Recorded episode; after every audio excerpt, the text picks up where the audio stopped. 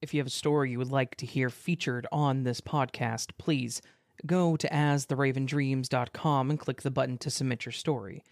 Also, if the platform you're listening on has the option to rate this podcast, please consider doing so.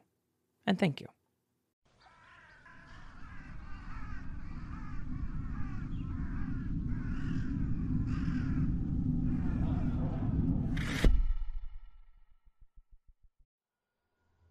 I used to live in a pretty small town with my grandparents around 2013.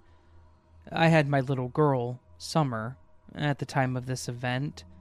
She had just turned five. I'd split up with my ex, so they agreed to let me move in with them while I finished my degree and found a better job.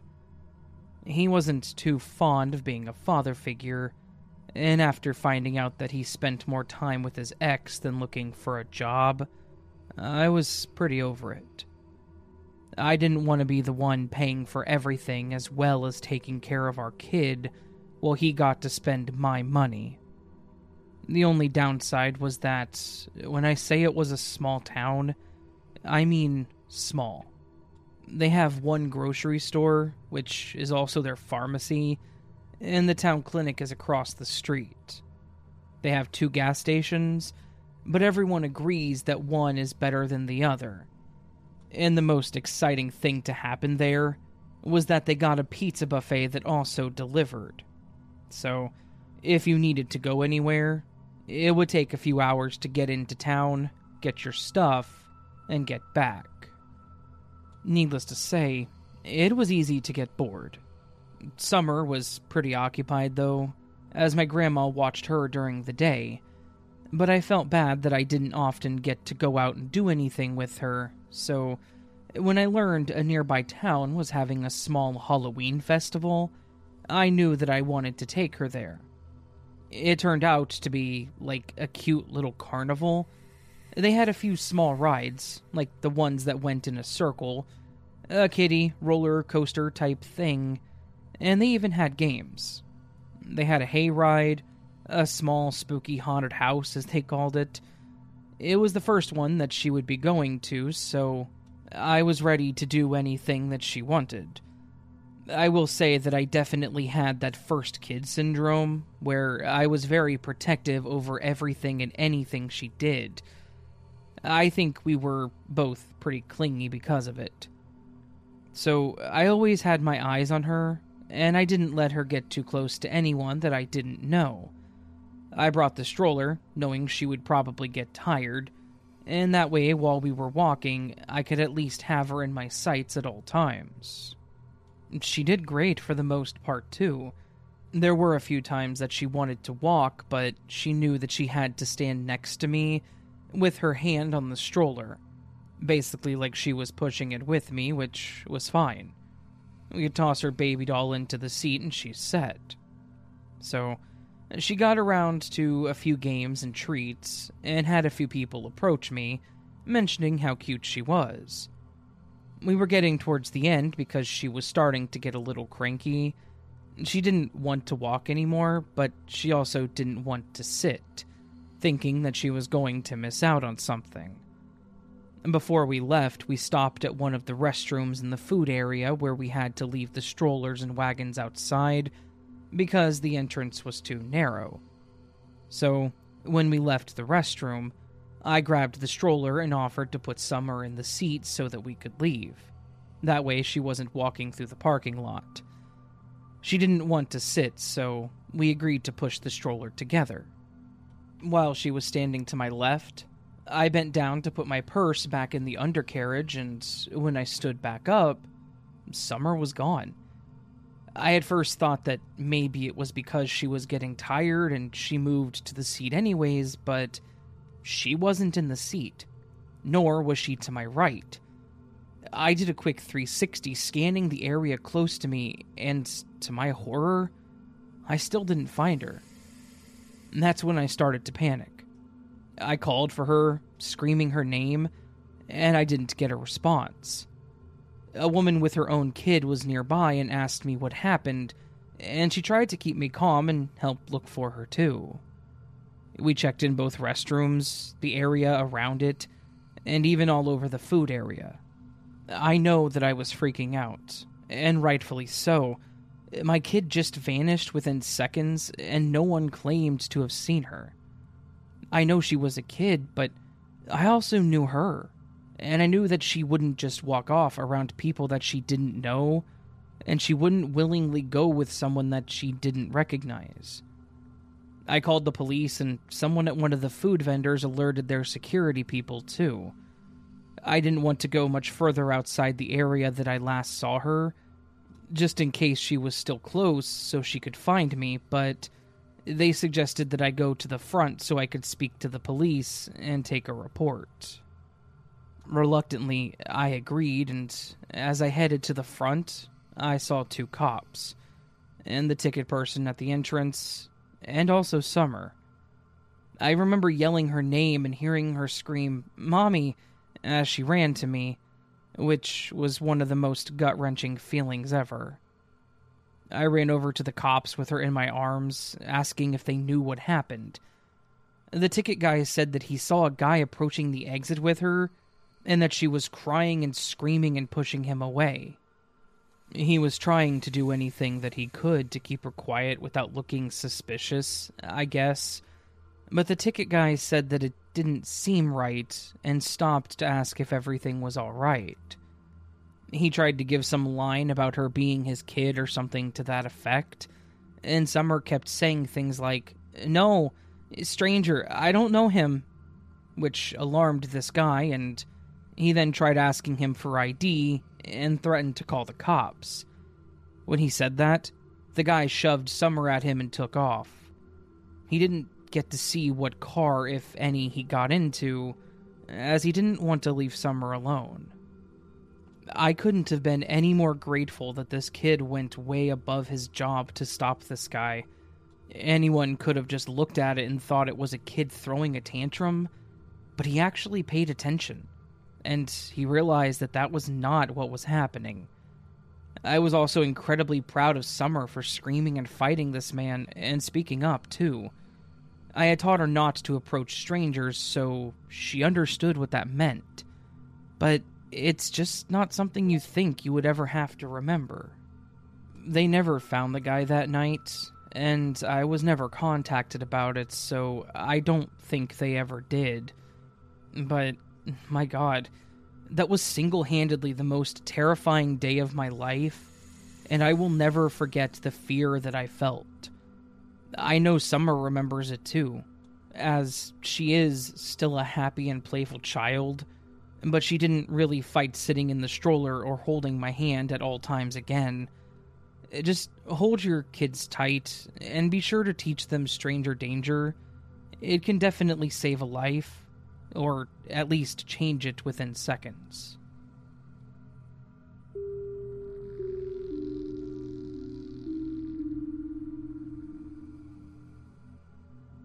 For some backstory, my father died in February of this year for reasons that can be simplified as the result of years of debilitating alcohol addiction. I have two older sisters, and out of all of us, I can say for certain that I've had the most difficult relationship with my dad. His alcoholism didn't get really bad until the late 2000s, when a number of compounding factors likely led to him drinking more intensely.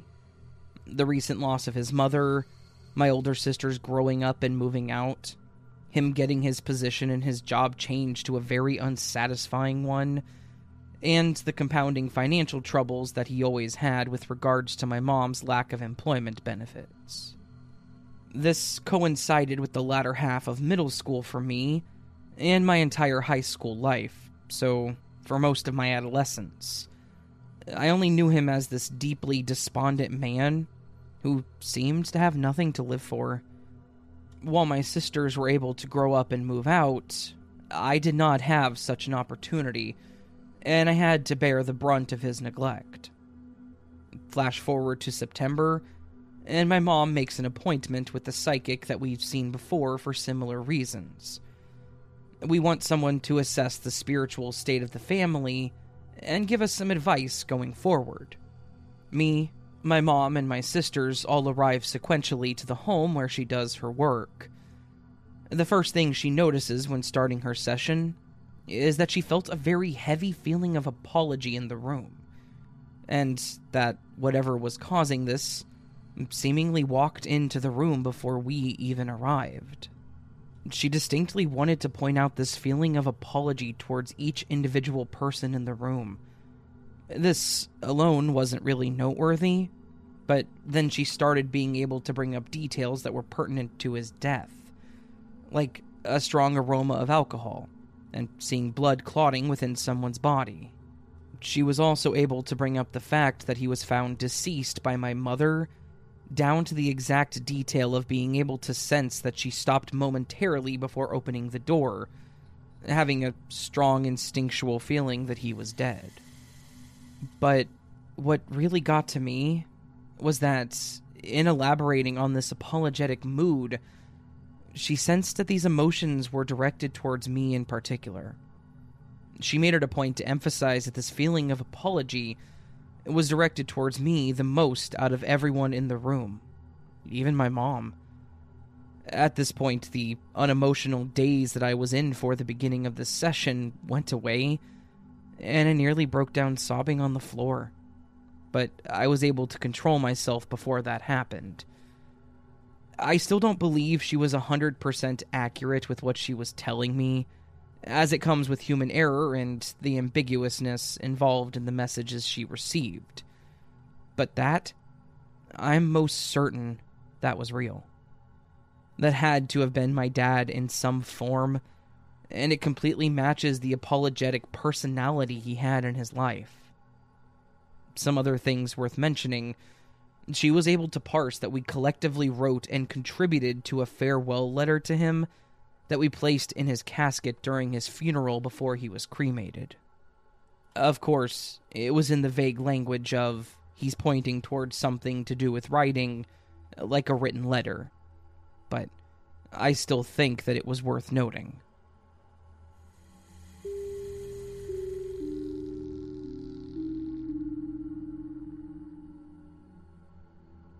So, for some background information, me and my friend are both reasonably scrawny teenage girls. We were camping and it was very foggy outside, and it was like mid evening. So, my friend and I were hanging out at the beach looking at all the sandcastles from the competition that took place earlier that day. And we had to use the bathroom and wash the sand off of our feet, etc. So she was washing her feet off, and I was going to the bathroom, and I heard the distinct sound of keys jingling. Keep that in mind, as I think it's important.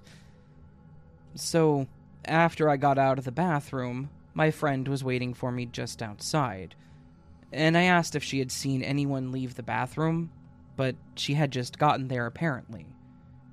We were just standing around when I heard the keys again. I looked up and saw a man. He was in his mid to late 20s, early 30s at the latest. He had extremely greasy blonde hair, sunken eyes, a hoodie on with the hood up. Overall, just a pretty sketchy looking dude. He circled the bathroom that me and my friend were standing by a few times after that, but he was always watching us when we were in view, which I took note of.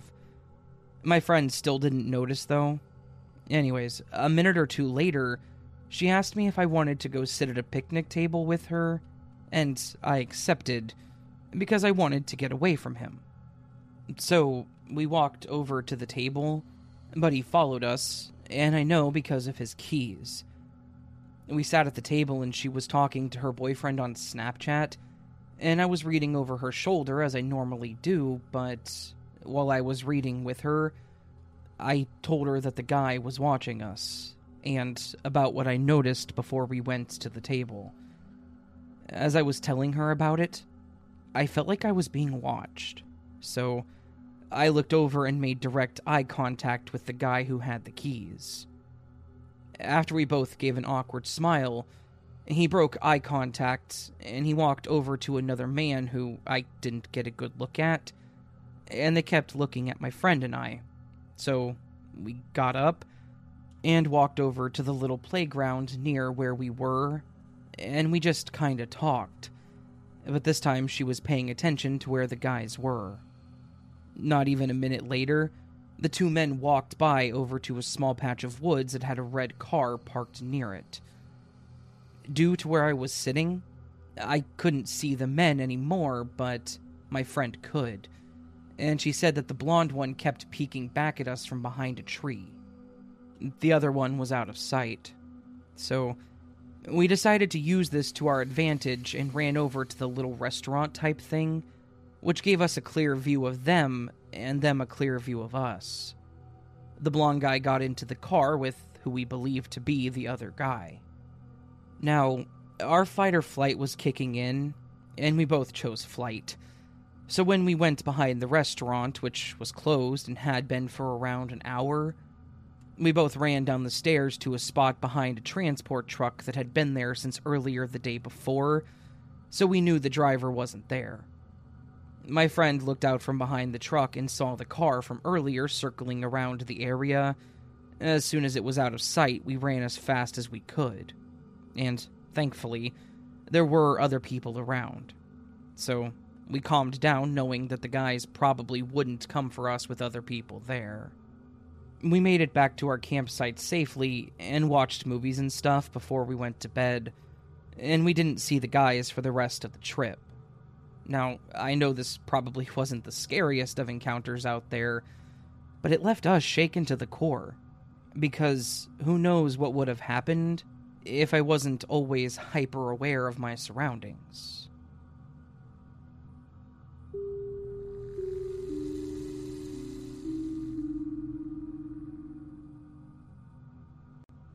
This actually happened to me just a few years ago when I had started a guy that I knew back in high school, named Chance. We added each other on Facebook and started talking, and had agreed to meet up. We were both very different people in school, and I think we definitely matured and changed, which made it work out. He was typically in the spotlight in class, but he wasn't really a jock or anything he was on the wrestling team, but he didn't make it his personality. He just had a way with people. He was very charismatic, so everyone got along with him. Me, on the other hand, I was the quiet girl that always avoided attention. I had friends and I wasn't bullied or anything, but I just kind of kept to myself. Our paths didn't really cross much while in school, so it was a bit of a surprise when he added me and wanted to have dinner. I had no idea why he would have had an interest in me, but I decided to move forward with it. Color me surprised when we actually hit it off. He was quiet when we went out, and didn't act at all like the person from school. He said that he gave up wrestling after school because he wasn't really interested in it, his mom wanted him to play football, but he was actually afraid to play and get seriously injured, so they both agreed with wrestling. He was actually a graphic designer now and was making decent money. I told him what I did after school, which was more schooling, as I wanted to be a veterinarian, but then realized it was a lot harder mentally than it seemed. Seeing injured and dying pets was very hard, so instead I became a vet tech. I pet, house sat, and I volunteered at shelters a lot. I got to see a lot more of the happier side of animals that way. He didn't make fun of me and said that that was very honorable as well. We actually started dating after that, and I realized he was completely different from who I thought he was in high school. We started hanging out a lot, him at my place more than anything because he also lived with his mom still, but we still had a great time. I learned that he was very affectionate, which was really sweet at first, but then he started becoming more and more clingy. It started as just asking me where I was going when I left the living room, but it got kind of annoying when he did it every time. Like, when I was making dinner, I would go sit down for a bit and then get back up to check on it, and he would still ask me. Of course, that was just something small, so it wasn't enough to make me end the relationship or anything. But then, it would just get worse. He would call me at 6:01 on the dot when I got off work to ask me what I was doing. If I was out too long at the grocery store or visiting my parents, he would call or text me consistently. I was under some stress as my mom had been battling cancer, so when he did this when I was with her, I got pretty upset. I talked with him about it too, telling him that it was too much. He freaked out and kept apologizing and pleading for me to not leave him. Again, I had no intentions of leaving him. I still thought that it was something that could be worked on and assured him of that, but we just needed to make some changes. To which he agreed. Things started getting better, though. He wasn't as clingy, but he still did have his moments. I even stayed at his place one weekend, and that was when I met his mom, Lynette. After meeting her, I could definitely tell that he was a mama's boy. He was very sweet to her, always willing to help her do anything strenuous, helping with setting the table or doing the dishes. Lynette always involved me with making dinner too, saying it was a woman's job and that she had to make sure her baby was well fed by making sure I could cook. The way she said it, I just thought it was a joke at first. I know that we were in a pretty steady relationship as we had been together for about six months or so, but I wasn't making any life plans just yet. She often talked to him like he was still a kid, too, which that was weird to me. I also wasn't allowed to sleep in the same room as him, and she made me sleep in her room while she slept on the couch. I mean, come on we were grown adults. Anyways, still, I got past it and moved on from there. Apparently, me not immediately running after meeting his mom was a sign of acceptance to him, so he started talking about long term plans, as he put it. He started asking about getting married and how many kids I wanted to have. This caused me to finally slam the brakes I told him that I was in no way ready to think about any of that, as we hadn't been together for that long, which did seem to upset him, but I was sure to put my foot down on the matter. Unfortunately, things got even worse. While he didn't make plans, he still continued talking about marriage, and to add to the stress, my mother passed away I was grieving, and it was very difficult as I was so close to her. I thought for sure that I would be able to rely on Chance because I needed comfort.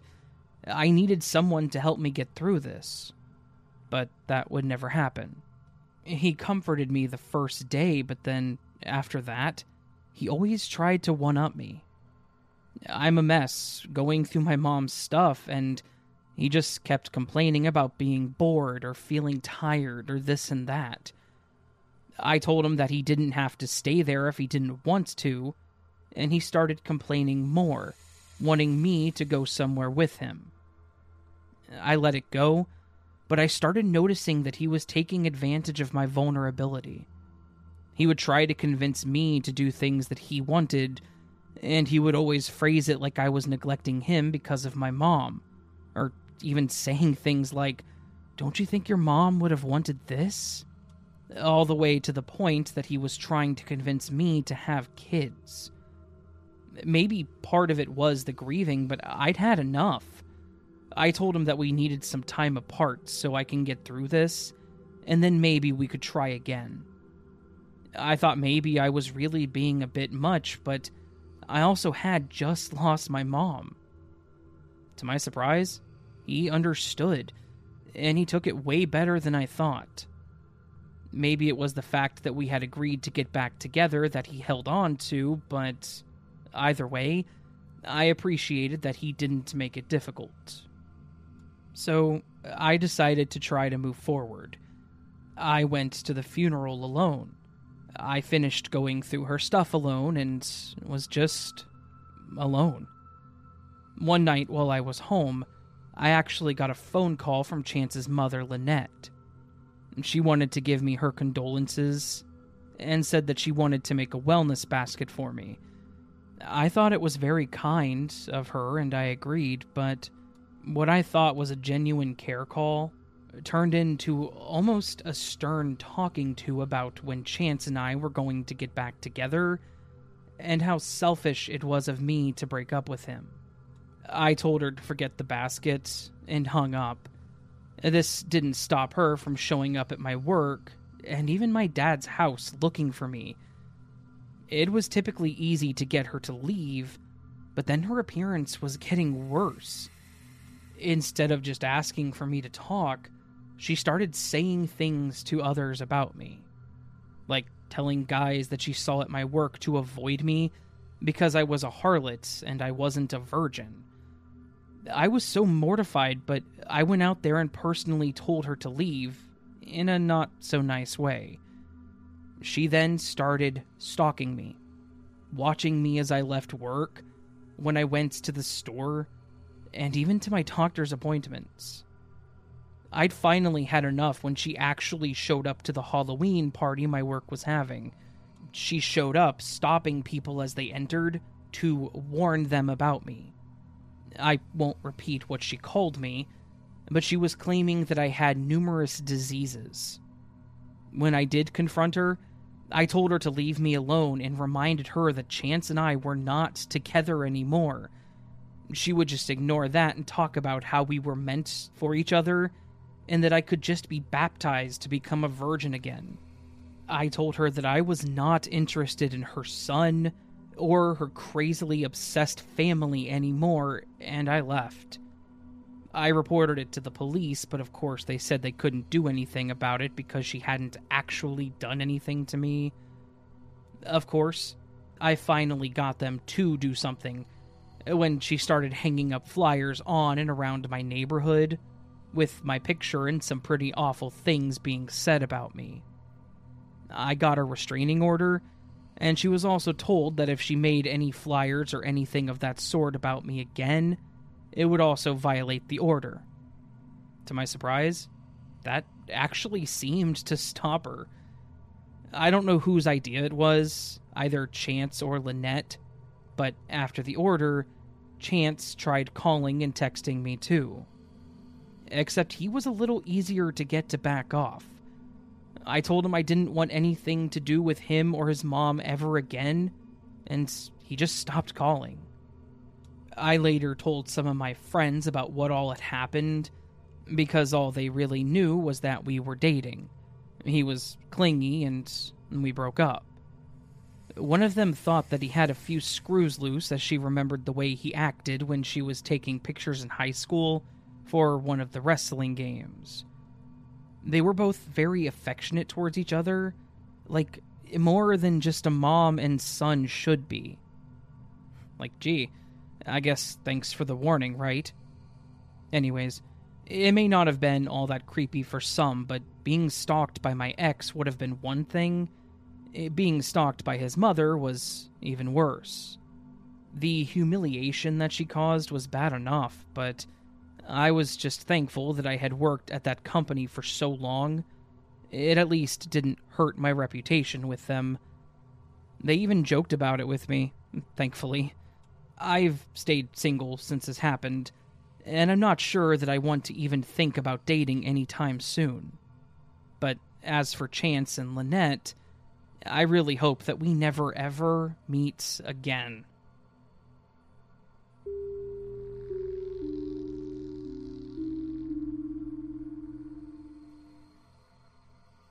I had the most bizarre experience, and I cannot stop thinking about it.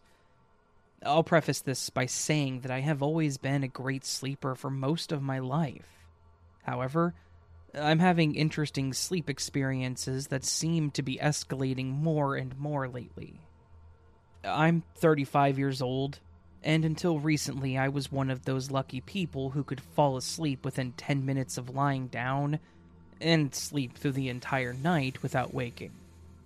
Over the last year or so, this has not been the case. It began as an occasional occurrence, but over the past couple of months, it has become more of an every night thing. I wake up at 3 a.m., wide awake, and I have a lot of trouble falling back asleep. It doesn't matter if I go to bed at 9 p.m. or 1 a.m., I will wake up at 3 a.m. almost every night. I've also begun sleepwalking in the past couple of months. To my knowledge, I have never done this before. I have no memory of the sleepwalking incidents. However, about two months ago, while on vacation with my boyfriend and his family, I woke up around 3 a.m. and went to his mom's room and stood over her while she was sleeping. She woke up and asked me what I was doing, and I told her I was lost. So she led me back to my room and I got into bed. The second time was a few weeks ago. Apparently, I barged into my roommate's room and threw the door open so violently that it awoke both her and her boyfriend. I walked to the far corner of her room, and I stared into the corner with my nose nearly touching the wall. I can't remember exactly how the conversation between us went, as she told me about the incident the following morning, and I was still a bit groggy. But I recall her saying they asked me what I was doing, and I became agitated that they were questioning me. We spoke for a few minutes, and then I hugged her and went back to bed. Not long after the second documented sleepwalking incident, I had my first ever experience with sleep paralysis.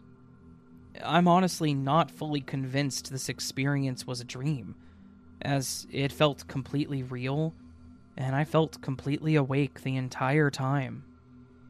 I've heard of sleep paralysis, and I've even had a few friends that have talked to me about dealing with it on and off throughout their lives.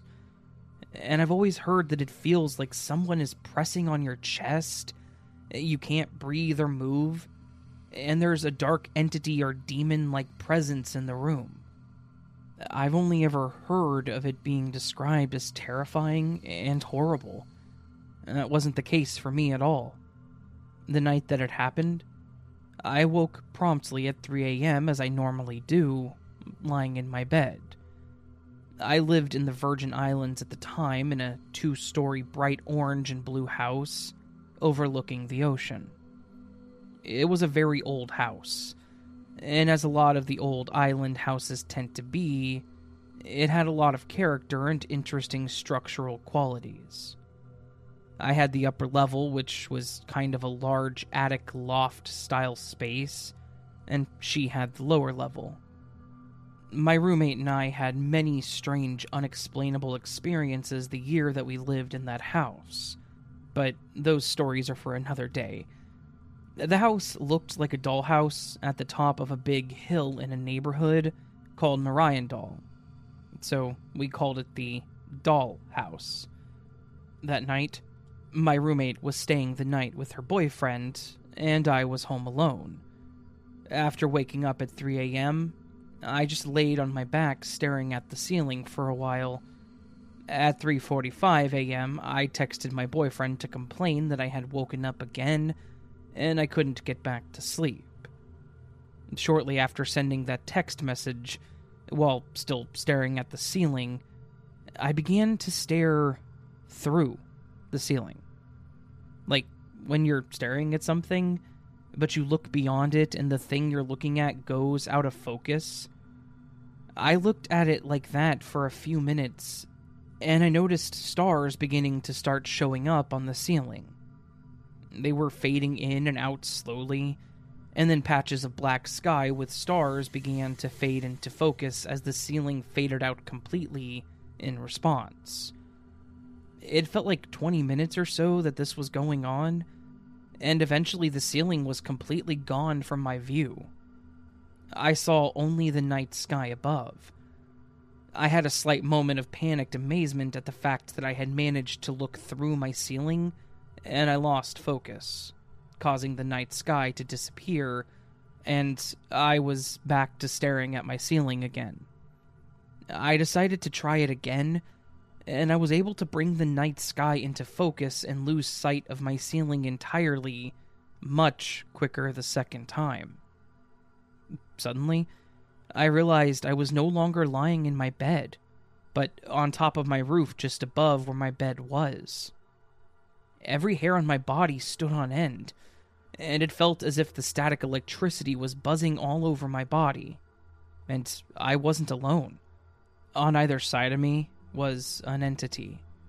They were identical to each other, but I somehow instinctively knew the form they had chosen to show themselves to me.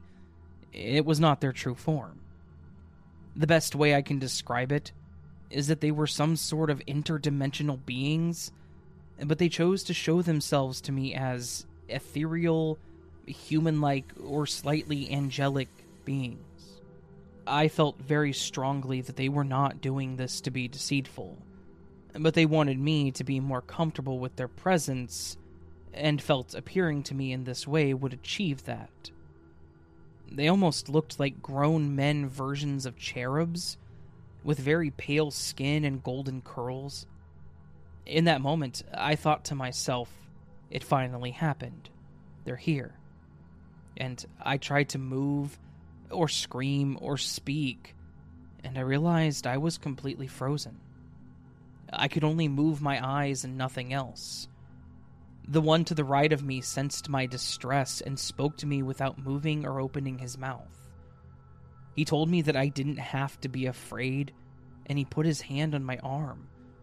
He and I began to levitate while the entity to my left remained on the roof of my house. The one who was taking me up into the air said, We want to show you something. And I began to scream over and over in my mind, I'm not ready. I'm not ready. I am not ready. All of the communication between the entity and I was through telepathy, as I was incapable of moving or speaking. And each time he spoke to me, his face never moved. The entity who was still on the roof said to the other, Bring her back. She's not ready. And as I was staring intently to the right side of me to see what the entity who had a hold of me would do, he just looked at me with a slightly sad, yet sympathetic expression as he began to slowly lower us back down to the house. I continued to descend through the ceiling and back into my bed, while the entities remained on the roof just above me. I couldn't see them as I could no longer see through the roof, but I knew that they were still there by the goosebumps and static electricity feeling that I still had all throughout my body. I felt like they were discussing something amongst themselves, but I couldn't hear their thoughts anymore. Then, the entity who had tried to take me into the sky with him slowly descended through the ceiling and next to my bed, still on my right hand side. He said, We just want you to know you don't have to be afraid. And I responded with, You can't be real. I must be dreaming. He then said to me, If you're dreaming, how would you be able to feel my touch when I take your arm? Close your eyes, and when you feel me touch your arm, open them. I did as he instructed and closed my eyes until I felt a warm pressure on my arm. Upon feeling it, I opened my eyes and I strained them to look down at my arm, discovering that he did have a hold of me again. He let go and said, We'll be back when you're ready. And he ascended through the ceiling.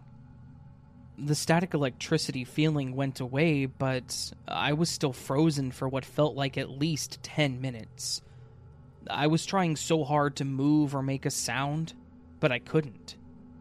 And suddenly, I was able to snap out of it and jumped out of bed.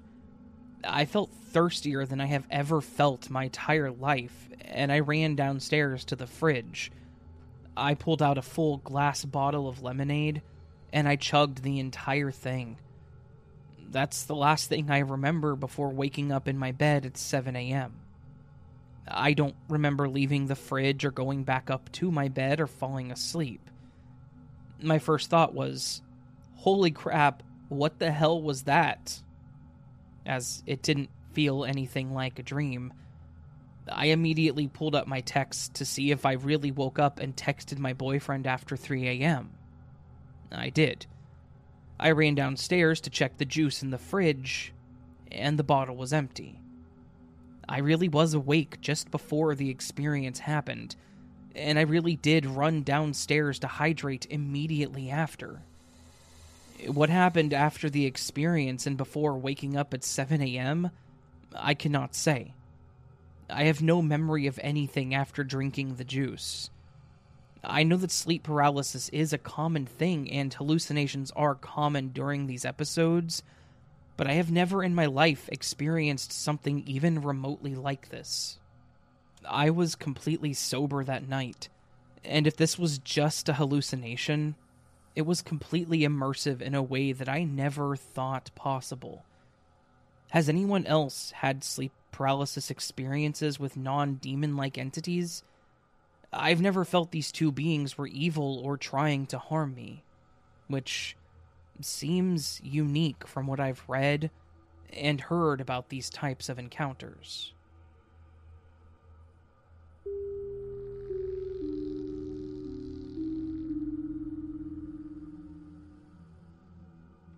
I have a story from when I was young that is 100% true, but I honestly have no way to prove it, and I'd guess that a lot of people won't believe it. Obviously, you can use it if you want to. I just want to tell someone the story that might believe it, or at least enjoy it. So, here goes. When I was around 12, my best buddy, Jordan, and I used to spend a lot of time out of the house. Like, a lot of the time, we would go to school, and the minute we got off the bus, we would go in, drop off our book bags, and then would be out in the woods until almost nine, or whenever our parents yelled for us. We would typically skip dinner because we were both young nature enthusiasts and genuinely loved spending a lot of time out on the trails. Thankfully, Jordan had an excellent sense of direction and could almost always get us home without issues. Me, on the other hand, I was so bad at figuring out where we were that I could walk 20 feet to the north of where the forest started and be completely lost. I liked bugs and trees, though, so I was always all for it. Now, all of that explains what I loved about being in the woods with Jordan and how we always had a good time. However, there was a stretch where things weren't quite so fun or comfortable this happened back in the 80s. I don't remember when exactly, but like I said, I was around 12 or possibly 13. I remember it was in October because all of the trees were a bright red orange, and it was my favorite time of the year. If you've never seen a Midwestern fall in the middle of the woods, I highly recommend it. The trees were all covered in oranges, reds, and yellows, and the ground plants were starting to die off, so it was a major contrast between the dead tan and the colorful trees. The first time that I knew something was off was one of the random trips that we took out into the woods. We were playing, and it was starting to get pretty dark pretty early by then. I think we were pretending to be soldiers or something, which is what we typically did and were stealthily treading through enemy territory. We were hiding behind trees and splitting up to take down the base when I remember hearing something in one of the trees. At first, I thought it was just a squirrel, and I looked up to see if I could find it, but I didn't see what it was.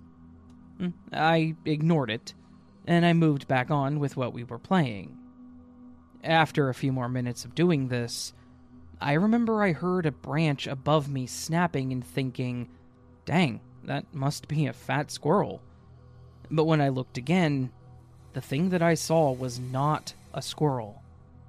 I couldn't tell what it was at first, but I remember laughing because I looked over at Jordan and said, Hey, is that a monkey? Which was a dumb question. I live in the Midwest, and we very clearly do not have monkeys here. We both kind of stood there and just stared at it, but we couldn't figure out what it was. Because it wasn't really moving, just standing in the trees looking away from us and swaying back and forth.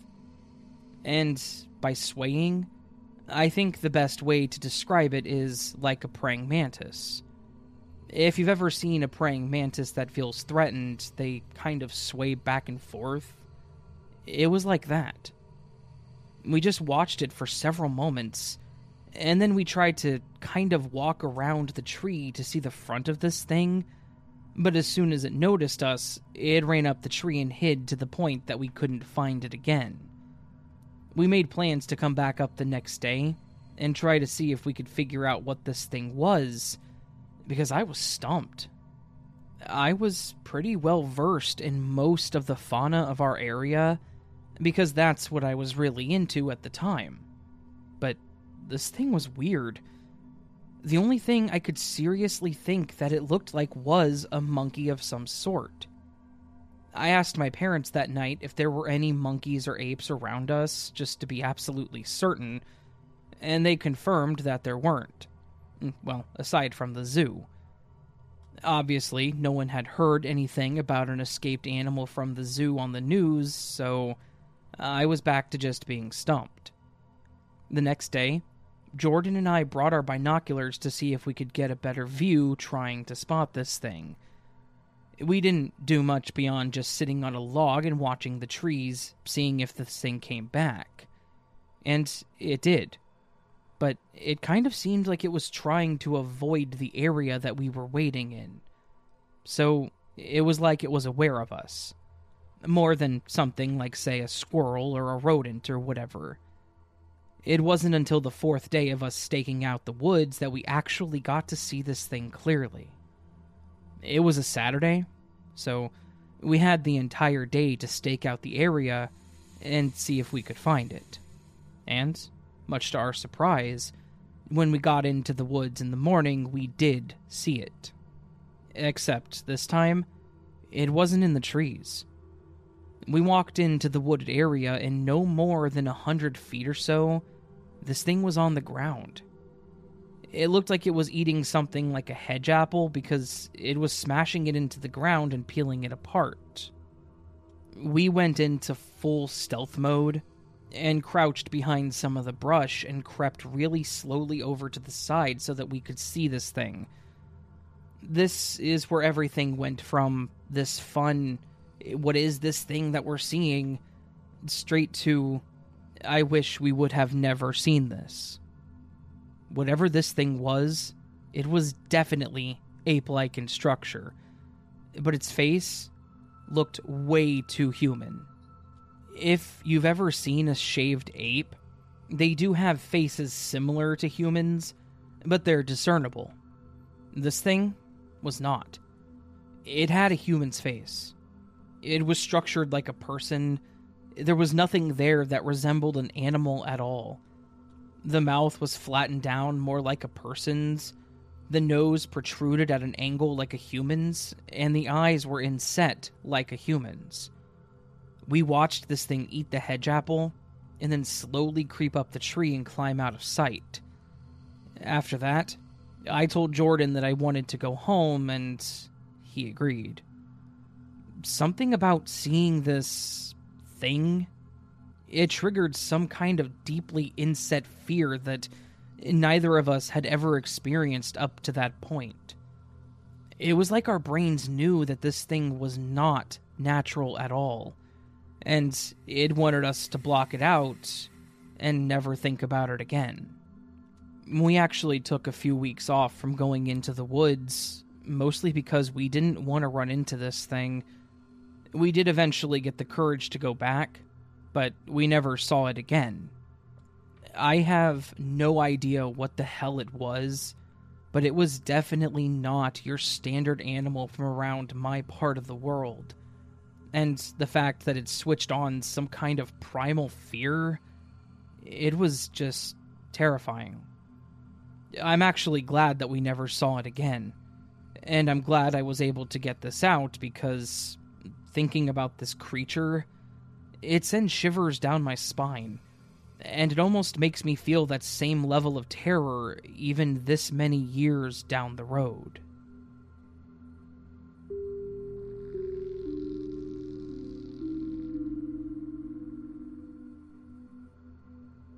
When I was a teenager, I went through the mandatory emo phase and collected empty cans of Monster to use as bedroom decorations. Classy, right? They were on a cabinet just as you entered my room. Once, after coming home from school and walking into my room, one of the cans was flung a good two meters through my bedroom. Now, I know what you're thinking. Maybe my backpack caught on it as I walked in.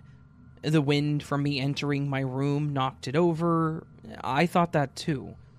But the more I thought about it, the more it seemed off. One, I was already well into my room and had just stopped walking when the can was hurled across my room a split second later. Like someone had smacked it. If I'd caught it with my bag, surely it would have moved with me. Two, it wasn't on the edge of the very wide cabinet either. It was snug against the wall, and none of the other cans seemed to be disturbed. The cans were stacked next to each other and touching, so for the direction the can went, it would have been impossible for me to knock over just that one and not affect the others. 3. No windows or doors were open, so external wind knocking it over was impossible. I kind of forgot about it until one day in high school, a year later, I forgot my fairly large water bottle in one of my classes. I went in quickly before the next class to grab it. The art teacher, who was like a mom to all of us, looked kind of off when I greeted her. Oh my god, OP, that's your water bottle? Miss Smith and I were eating lunch in here and something really weird happened. What, did it move like something had smacked it? I laughed, remembering what happened to the monster can. She gasped, nodded, and jokingly refused to let me into her class anymore because I was haunted. Later, I talked to Miss Smith and confirmed that my water bottle was flung just like the monster can. It was sat a good few feet into the huge conjoined art desk that we all used, and not near any windows. Even if it were, the windows in the art room were extremely tiny, like windows in a nightclub bathroom. This time, though, the bottle was half full, so it would have taken some force to fling it. It's not super exciting, I know, just weird. I remember being quite stressed both times, so maybe it was something latching on to that? I don't know. I just wanted to be hydrated and decorate my room a little, and it seems that something had an issue with that.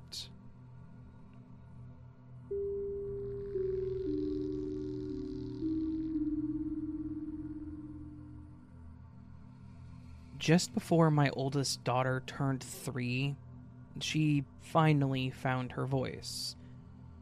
Let's just say it was a big deal because up until then, she'd been completely nonverbal. Then, almost overnight, our girl was talking. Okay came first, then no, followed by mama and dada. It was nothing short of a miracle for us she hadn't been speaking very long at all, weeks at most, when I was giving her a bath one night. The bubbly water was filled with various toys, colorful pipes and jellyfish, foam letters and ducks. For as long as I live, I will never forget how my daughter glanced at two foam letters stuck to the bathtub wall. She pointed to each in turn and said aloud very clearly, B is for Barbara. D is for Deborah. I froze. The hair on the back of my neck rose. Those were not names that I had ever mentioned. There were no great aunt Barbaras or Deborahs in the family, and all this was coming from a girl who had only just mastered simple words like more and please. Fast forward a few months, and my now chatterbox girl started giving me snippets about this woman, Barbara, who had evidently once meant a great deal to her. Barbara went to London after she got married. She lives in a big house. Barbara and I wrote each other letters. Barbara loves the ocean. Her favorite color is blue. Barbara loves swimming and is a good swimmer. Deborah taught her how to swim. And then there would often be tears because she just misses Barbara so darn much.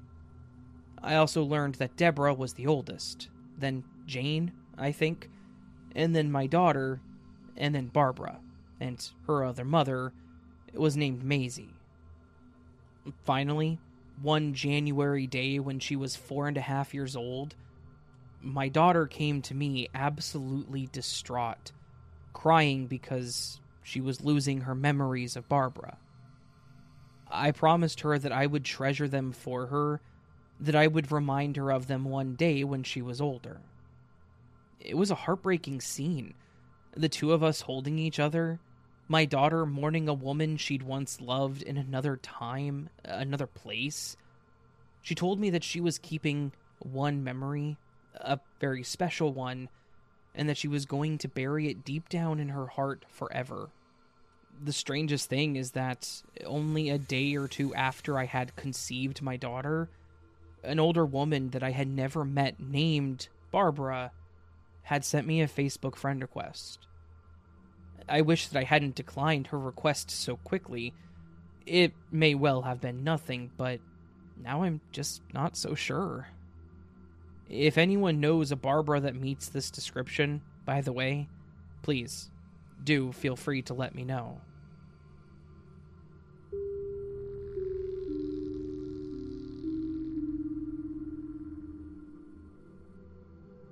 Okay, so this happened to me last night, and I'm still pretty shaken up and freaked out. I got home from work yesterday, ate dinner, and passed out super early. I'd had a super long day at work and was exhausted, so I was knocked out by 8 p.m. I didn't wake up at all, but at 2:30 a.m., I heard a super loud buzzing motor or drone sound coming from my front yard slash the street. I was in a deep sleep, so it took me a second to register what was going on. The sound didn't fluctuate, it stayed loud the whole way through. Maybe 1.5 minutes, not very long. So, by the time I realize what's going on and figure out that I'm fully awake and not dreaming, I open my eyes and there's this super bright blue light coming through my window. It looked wavy almost, similar to the way pool water looks at night, but super bright with blue and white. I jumped out of bed because I have a previous experience where a drunk driver crashed into my parked vehicle in front of my home a few years back. And ever since then, if I hear something around my car late at night, I immediately get up. so, as this all is happening, I assume that it's like a person that's gone crazy in quarantine and built their own go-kart and was driving around at 2:30 in the morning. But by the time I walk to the front of my house, the light is gone and there's no more loud sound. I didn't initially check outside the window of my room I walked to the front door because we have a thick sun protector screen in the room so you can't really see out or in. And this is where it gets weirder. I checked the front door, and there's nothing. While I'm checking outside, my sister comes out of her room. In our home, you enter through the front foyer, and there's a long hallway going right and left, and to one far side her room is at, and on the way other side is my room. The hallway's approximately 20 yards. It's pretty long and the yards are pretty far away from each other. But she asks me, Did you hear that? She's clearly freaked out the same way that I was. And she said that she also heard a super loud buzzing slash motor sound outside her window. The only difference in what we saw is that she said the light that she saw was white and scanning her window up and down. We live in a suburb with a lot of houses. There are no empty fields or huge power lines, or room for a helicopter to land. Drones can't produce the level of sound that we heard, so I don't think it was that either. And it sounded way too close and loud to be an airplane. Any idea what it could have been? I want to ask my neighbors, but I'm kind of embarrassed. I'm just glad that I wasn't the only one who heard and saw something because then I would think I was going crazy.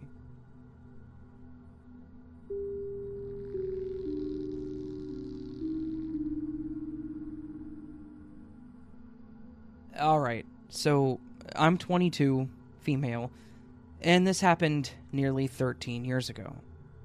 I still remember it like it was yesterday. When I was a child, I went to a birthday party when I was eight while visiting my dad for the weekend.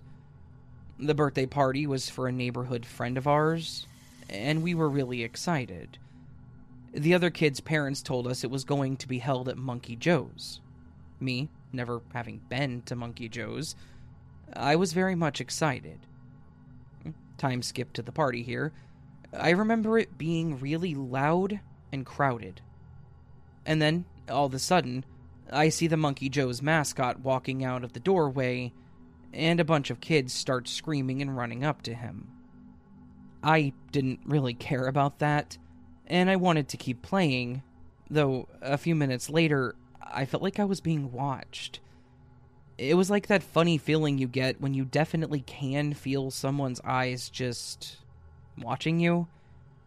Anyways, I turned around and the monkey mascot was standing in the middle of the play area, just looking at me. I was a little girl then, so I was frightened by many things.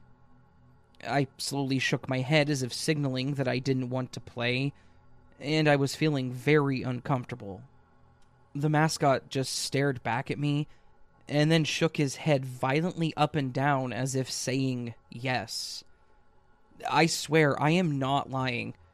As soon as that happened, he took off straight for me, and I backed up into another kid who pushed me towards one of the indoor bouncy houses. So I took off running into the bounce house, screaming my head off, and on the verge of crying. And when I looked behind me, the purple monkey man was still chasing me, and I was yelling at him that I was going to tell my mom. He persisted, however, and chased me all around the bounce house. When I realized he wasn't going anywhere, I quickly ran out of that bounce house and into another group of more kids all jumping together, thinking maybe I could hide.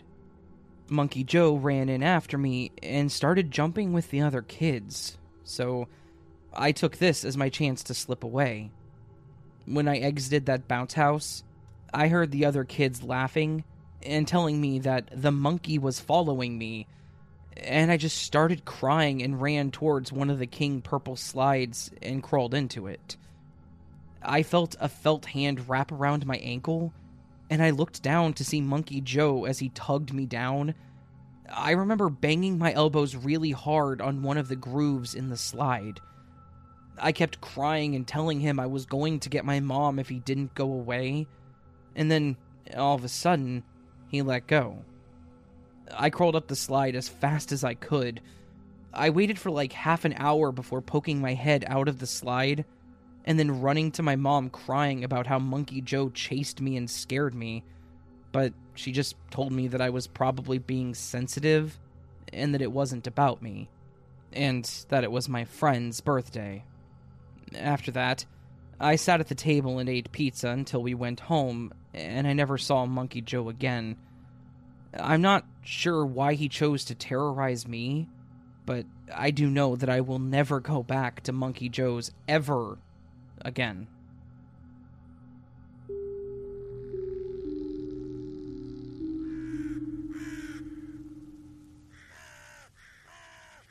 So that was this week's collection of Glitch in the Matrix stories on the As the Raven Dreams podcast. I hope you enjoyed this collection of glitchy goodness. If you did and would like to listen to more of this, you can always check out the other episodes of the podcast or support the channel further by actually going to my YouTube channel and checking out my videos.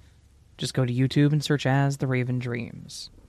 You can also go to astheravendreams.com for lots of other good stuff ways to get early access, read stories that I've written, submit your own story, and things like that. All that said, friends, thank you very much for listening. I do hope to see you in two weeks on the next Glitch in the Matrix episode. But until then, sleep well.